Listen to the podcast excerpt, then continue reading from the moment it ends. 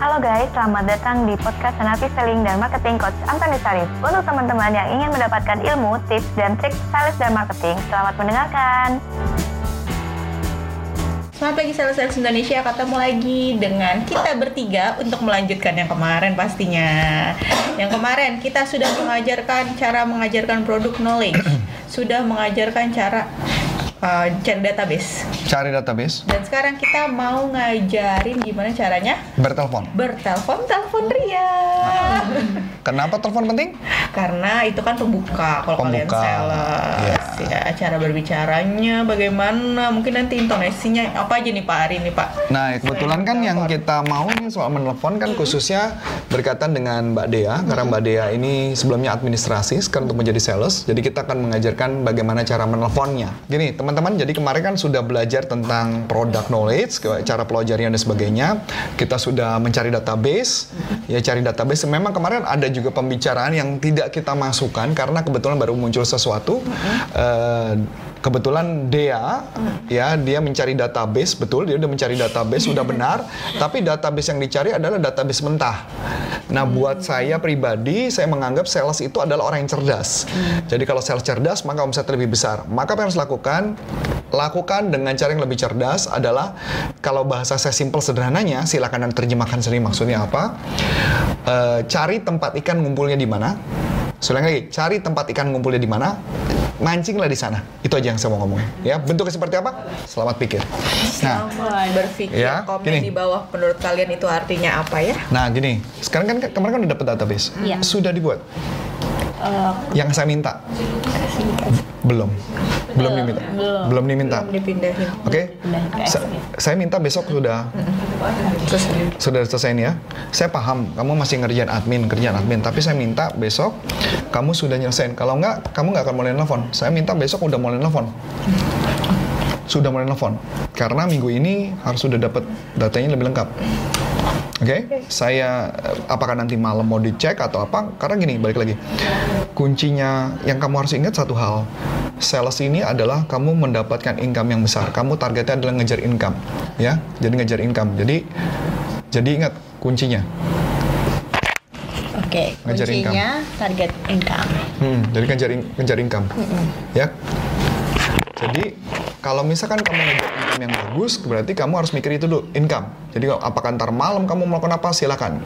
Karena kalau buat saya, kalau ketika sales kita ngerjakannya pada saat jam kerja, kita nggak akan kuber. Percaya sama saya. Saya bisa sukses karena saya ngerjakannya di luar jam kerja. Misalkan di atas jam 5, saya ngerjain jam 5 karena otak lu lebih tenang. Lebih. Dari situ baru lu bisa ngerjain. Ya, jadi kalau mau bertanya, kerjaan sales bisa on time pulangnya? Bisa sih, tapi pertanyaannya pada saat on time, itu. otak lu nggak akan sempat kepikiran. Oke? Nah, sekarang kita mau telepon nih. Ya, tapi telepon ini baru bisa dijalankan kalau Database sudah. sudah lebih matang. Kalau belum matang, percuma, kamu akan gagal total. Dan saya minta nanti kita ada feedbacknya besok. Saya mau lihat hasilnya seperti apa. Oke? So, teman-teman, jadi kasih gambarannya buat teman-teman sales. Yang saya lakukan adalah bukan metode coaching, tapi yang saya lakukan adalah metode bagaimana caranya untuk melakukan eh, melakukan cara eh, telepon dengan asu atau cara artinya istilah apa ya? Saya menga- mengajarkan dengan metode teaching. Kenapa teaching? Karena dia belum punya pengalaman sales. Beda dengan Iren. Iren sudah punya pengalaman dia sebagai atasannya. Saya mengajarkan Iren bukan mengajarkan, saya lebih banyak mengcoaching Iren. Saya hanya membuka pikiran Iren. Kalau Dea benar-benar masih nol. Dan memang profesi Iren, eh, Dea sampai hari ini masih admin, belum jadi sales, belum full karena kami kebetulan lagi mencari orang dan kami akan memutuskan dalam waktu minggu-minggu ini atau minggu depan dan sehingga Dea bisa full di dunia penjualan.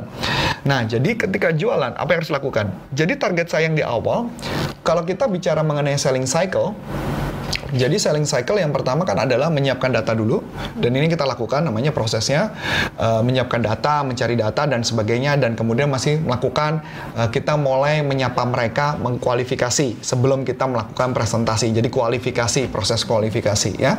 Menyiapkan datanya sudah tapi belum selesai, masih dikerjakan sampai besok. Kemudian melakukan kualifikasi. Nah, kualifikasinya apa? Kita akan menelepon, mengecek kepada orang-orang tersebut apakah database tersebut masih valid atau enggak dan kontak personnya siapa. Jadi istilahnya mencari ikannya siapa. Ya, saya ulangi lagi ikannya siapa. Nah, gini dia. Jadi kalau kita bicarakan ikannya siapa dia, nah ini yang mau saya kasih gambaran. Jadi ketika menelpon, ya di telepon tersebut dia, pengen masih kelihatan oke? Boleh ya? Masih oke? Nah ya. Jadi kalau menelpon nanti, yang pertama adalah kita bagi beberapa elemen menelpon. Yang pertama adalah elemen yang pertama adalah elemen personal. Personal. Maksudnya personal akrab. Kedekatan. Personal. As a friend. Personal. Oke. Yang kedua adalah bikin alasan. Alasan Anda untuk menelpon. Alasannya kenapa Anda harus menelpon mereka? Dapat ya? Nanti akan jelaskan lebih lanjut alasan. Yang ketiga adalah benefitnya apa? Benefit dari yang Anda katakan. Yang keempat baru kasih tahu istilahnya kita memberikan garansi tidak ada risiko. Garansi tidak ada risiko. Yang kelima adalah kita berikan perintah untuk dia mengikuti misalkan kita mau buat janji, mau ketemu dan sebagainya ya atau mau ngasih email itu juga berarti kita berikan perintah. Perintahnya pakai teknik hipnosis, pakai teknik NLP cara berbicaranya, kemudian masukkan eh, proses. Jadi proses tersirat proses tersirat. Maksudnya proses tersirat nanti akan saya jelaskan. Berikutnya adalah kita menggunakan gaya bahasa yang menggunakan linguistiknya NLP yang kita sebut namanya visual auditory kinesthetic ya. Visual auditory kinesthetic bahasanya seperti apa nanti akan jelaskan. Yang terakhir adalah action step. Jadi langkah berikutnya. Oke? Sampai sini oke ya? Nah, jadi misalkan sambil contoh personal. Jadi misalkan saya ngomong, eh, saya ngomong gini, halo, halo, eh, halo, eh, nama saya Antonius Arif dari Corpora Consulting, gitu ya. Halo, nama saya Antonius Arif dari Corpora Consulting. Kami adalah perusahaan training provider, gitu kan ya. Kami perusahaan training provider dan saya ingin mencari informasi lebih detail mengenai, nah itu alasannya. Jadi pertama personal mengenai dulu. Alasan saya menelpon di sini karena kami dari perusahaan training ingin memperkenalkan perusahaan kami dan kira-kira kalau kami berbicara itu berbicara dengan siapa ya di sana. Ingat dua divisi, sales sama HR. dan HR. Oke ya, dapatkan namanya, dua-duanya. Oke, sampai sini oke? Jadi personal udah, alasan teleponnya apa? Nah, kemudian kalau mama sudah, kita baru masuk ke berikutnya. Jadi kalau nelfon ke orangnya langsung ngomong, Halo, selamat pagi, nama saya Dea, saya dari Corpora Consulting. Bu, kami adalah perusahaan training provider yang berbasis apa? Performance based training. Maksudnya apa performance based? Langsung kamu jelasin. Kan tadi udah ada aja nih yang Iya. masuk performance based ya. Apa performance based? Yang eh, kita tuh sesuai target. Bukan, kalimatnya nggak tepat seperti itu. Performance based adalah kami memberikan training yang bisa memastikan untuk mencapai kinerja Yang di yang diinginkan oleh perusahaan. Mencapai kinerja, ulangin. eh, performan kita sesuai dengan performance base Hmm. yang di mana eh, kita mem- me- memberikan memastikan training kami berikan yang kami berikan itu eh, sesuai dengan kinerja perusahaan. Saran saya ditulis. Harapkan. Ditulis dulu, coba dilakukan. Jadi gini teman-teman ya, jadi ketika kita mau melakukan penjualan atau melakukan apa pun, tidak haram, saya ulang lagi, tidak haram seorang sales memberikan membuat skripnya dulu, karena skrip itu yang membuat supaya dia nggak al-al. Itu yang paling penting. Kadang-kadang sales jadi eh eh eh itu yang membuat akhirnya jadi nggak jalan. Jadi nggak powerful, nggak ada powernya ya Pak. Pengalaman Iren dulu menelpon kan Iren pernah kerja di perbankan, macam-macam. Kalau itu kan sama semua skripnya. Skripnya sama ya? Iya. Tetap pakai skrip kan? Pakai. Pakai skrip ya? Nah, jadi tetap teman-teman pakai skrip. Jadi ini dulu yang paling penting. Jadi personalnya gimana, baru kita ngomong benefitnya. Jadi nanti bisa jalannya lebih enak nih. Gitu ya. Ya, coba skripnya gimana? Kalau kita berbicara dengan salesnya nih, kita Sales manager atau sales GM? Iya, Eh, kita tuh bisa ngomong eh, kami ini adalah perusahaan training yang memastikan kinerja yang diinginkan perusahaan itu akan tercapai, gitu. Dengan bukti Dengan bukti, ka- beberapa ya, nanti lihat. Ya, nanti ada. Aku Ada. mau tahu. Jadi ada skripnya. Jadi ada skripnya bahwa kita punya bukti. Karena kata kuncinya jangan sampai ketika berbicara tidak ada bukti. Bukti. Bukti, ada bukti. Buktinya nanti kamu mesti minta sama Iren. oke. ya. Nah, jadi sampai sini oke ya. Jadi setiap yang kita tawarkan bisa meningkatkan apa atau buktinya apa itu yang paling penting. Oke, setelah sudah baru ngomong eh, kalau sup- kan itu ada kalimat jelas ya, benefitnya sudah ya. Kemudian eh, garansi no risk, berarti artinya apa? Dan ini tidak eh, nah, eh, kapal, misalkan kita udah bicara, eh, kami kami membutuhkan apa? Kami boleh minta email anda? Kan intinya minta email kan, minta email. Jadi perintah. Bolehkah kami meminta email Anda atau kontak person Anda supaya kami bisa mengirimkan data-data untuk mengenai perusahaan kami atau misalkan boleh kami meminta waktu untuk bertemu itu perintah. Bertemu. Ke- bertemu. Kami mem- kami meminta untuk bertemu Anda. Nah, kalimat kata kunci bertemunya adalah kalau bertemu. Kalau ini kan target kita nggak bertemu dulu ya. Iya. Kalau bertemu saya ingin- ini kata kunci ya. Perhatiin saya. Saya ingin bertemu kepada Anda untuk mem- untuk melakukan presentasi yang akan memberikan benefit buat perusahaan Anda. Yang bisa mem- yang bisa membantu kinerja tim Anda. Intinya tentang mereka, bukan tentang saya. Apa maksudnya? Apa maksudnya tentang mereka bukan tentang saya?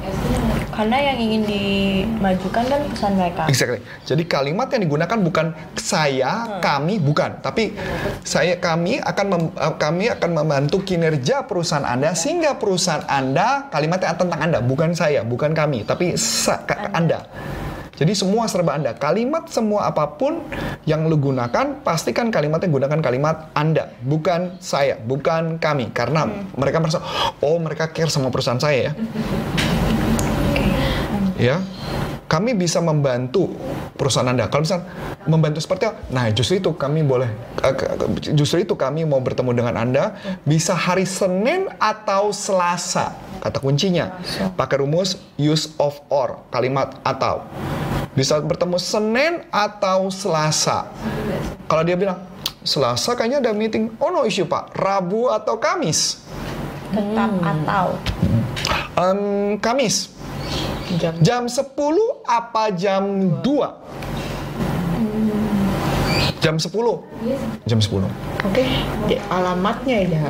Ya, ya Pak, saya catat Pak alamatnya. Alamatnya di lantai. Jadi kalimatnya, boleh saya minta alamatnya? Enggak. Alamatnya di, itu memberikan perintah.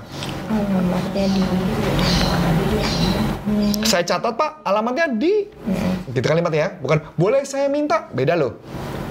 Langsung Boleh. Ken- Kenapa Ren? Kenapa Ren? Kayak kadang suka bilang ngomong gitu. Karena kalimat yang izin itu malah kadang-kadang malah jadi enggak. Karena kita menjebak mereka untuk kita drive dia ngikutin maunya ke kita. Jebakan. Ya, jadi kalimat itu ya. Sedangkan lu butuhnya adalah database. Karena kami kami betul lagi. Kami jadi benefit kami lagi mengumpulkan database yang membutuhkan training yang bisa bla bla bla. Garansi Norris dan ini garansi Norris artinya kami tidak kami tidak berjualan untuk Anda kok. Kami tidak jualan untuk Anda. Kami cuma hanya memberikan informasi saja. Jadi garansi Norris. Oke, banyak perusahaan-perusahaan yang ketemu dengan kami yang tadinya tidak memakai kami setelah bertemu ngobrol-ngobrol mungkin bisa jadi enam bulan, bisa jadi satu tahun atau berapa tahun nggak masalah. Yang penting kami bisa membantu kinerja mereka dan mereka rata-rata adalah customer loyal kami yang selalu balik kepada kami. Bisa juga pakai database yang dibuat sama Pak Hengki kemarin tuh. Berapa tuh? 88 persen, ah, berapa tuh? 88 persen, apa yang dibikin sama yang komunikasi kemarin? 88 persen menyatakan apa tuh kemarin? Kemarin 88 persen apa Eh, hasilnya hasil trainingnya sesuai dengan kebutuhan 88 persen. Sisanya apalagi 90 persen ada 9 berapa tahun kemarin? Berapa berapa? Lupa dia. lupa nih pak harus buka data dulu gitu Oke ya. Nah, Nah, itu sebenarnya data-data itulah yang disebut benefit yang harus disampaikan kepada klien ketika nelfon. Karena jualannya akan jadi lebih mudah. Oke? Nah, kemudian itu yang namanya proses tersirat. Nanti kita akan melakukan presentasi dan sebagainya itu proses dan kemudian action step. Jadi ketemu yang tadi Senin atau Selasa. Jam 10 atau jam 2. Nah, maksudnya VAK, VAK mix atau bahasanya visual auditor kinestetik, gunakan bahasanya jangan bahasa hanya visual saja. Jadi bahasa visual misalnya membayangkan, melihat auditori mungkin setelah Bapak mendengar ber- setelah Bapak bertemu dengan kami dan mendengar paparan kami, mungkin nanti Bapak bisa punya perasaan atau sudut pandang atau mungkin bisa mendapat insight yang berbeda. Dia belum tahu kali. Nggak masalah. Pandangan visual, melihat. Auditory mendengar, menyimak. Kinestetik perasaan. Jadi kalimat-kalimat visual berarti mungkin Bapak nanti punya pandangan. Mungkin Bapak setelah bertemu dengan kami itu bahasa visual. Bapak dapat melihat itu visual-visual. Iya. Kalau auditori setelah Bapak mendengar, setelah Bapak menyimak, setelah Bapak berdiskusi dengan kami, itu berarti auditori. Oke? Kinestetik artinya merasa merasakan. Mungkin nanti Bapak bisa mempertimbangkan. Dapat ya konsepnya? Jadi konsepnya seperti ini. Yuk coba sekarang bagaimana cara jualan? Coba ngomong dari awal. Iren eh, sebagai kas- apa sebagai Apa customer ya, customernya. NLP. Ya, dia jualan. Oke. Silakan. Lalu telepon ke Iren ceritanya, telepon ke sebuah Oh iya, ngaplek. itu aja tadi yang skrip yang tadi aja. Skrip yang tadi aja yang buat kamu buat dari awal. Oke. Jadi ceritanya eh Iren pertama jadi resepsionis, terus kamu tembus ke resepsionis, kemudian kamu telepon ke kamu cari eh, sales GM-nya, baru kamu. Ya silakan. Oke. Eh, halo, selamat pagi. Ulangin. Intonasimu harus pede, kalimatmu nadamu ngambang itu membuat kamu di reject dari awal. Kenapa Ren? Enggak. Iseng aja. Karena kata kunci ketika eh, halo, eh, selamat pagi itu ditolak. Jadi tugas kamu makanya kenapa? Sales persiapannya mesti matang. Sebelum nelpon harus sudah yakin ngomongnya mesti pede. Halo, selamat pagi. Yuk, Halo, selamat pagi. Eh, Pagi. Dari ya, mana, Mbak? Iya, saya perkenalkan saya Dea dari Corpora Consulting. Mm-mm. Ada maksud dan tujuannya saya nelpon adalah untuk mengetahui nih Mbak eh, divisi sales itu sama nah salah lagi, ulangin lagi. Tadi belum tuh. Personal, Personal alasan, dan- benefitnya. Coba ulang lagi. Coba bikin dulu skripnya. Dimatiin dulu dulu, ya. pause dulu, pause dulu.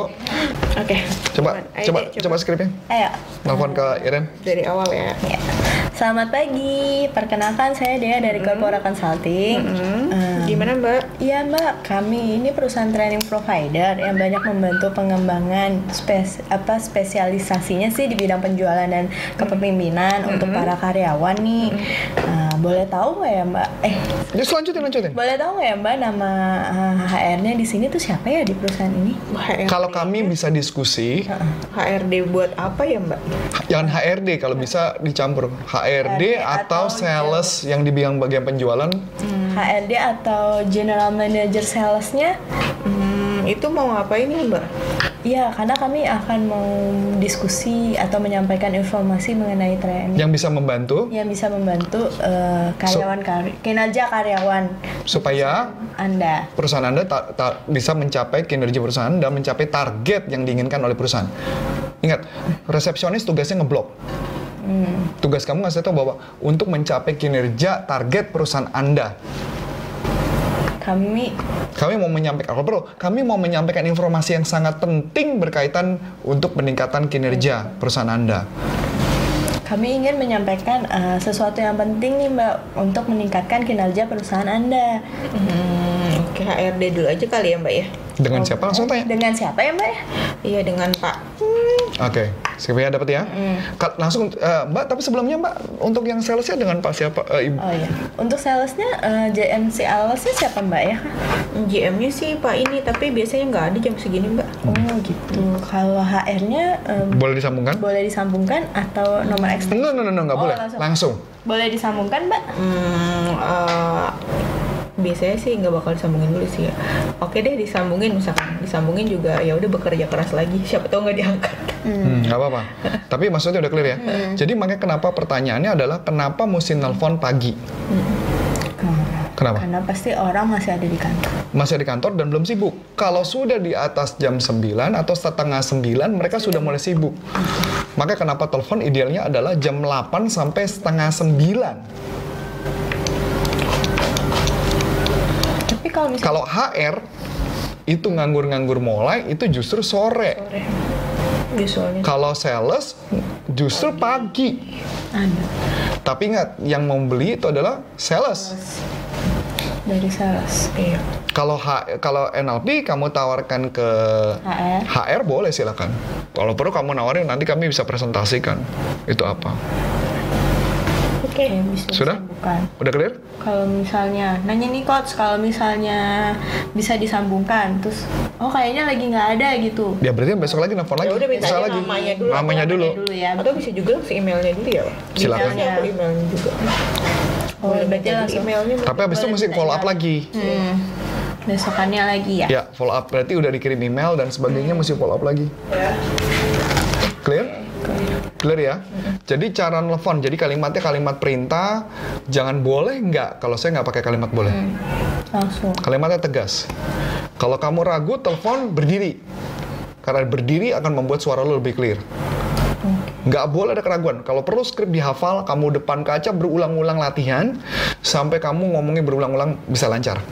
Baca nggak masalah, tapi kamu lancar. Cepet. Oke, dan pastikan ketika suara berbicara ada senyum. Senyum akan membuat suara Anda, suaramu kelihatannya ramah. Kelihatan, kedengaran. Kedengarannya, kedengarannya ramah. Ya, kelihatan saya orang visual. Oke, selanjutnya. Oke? Siap. Sip?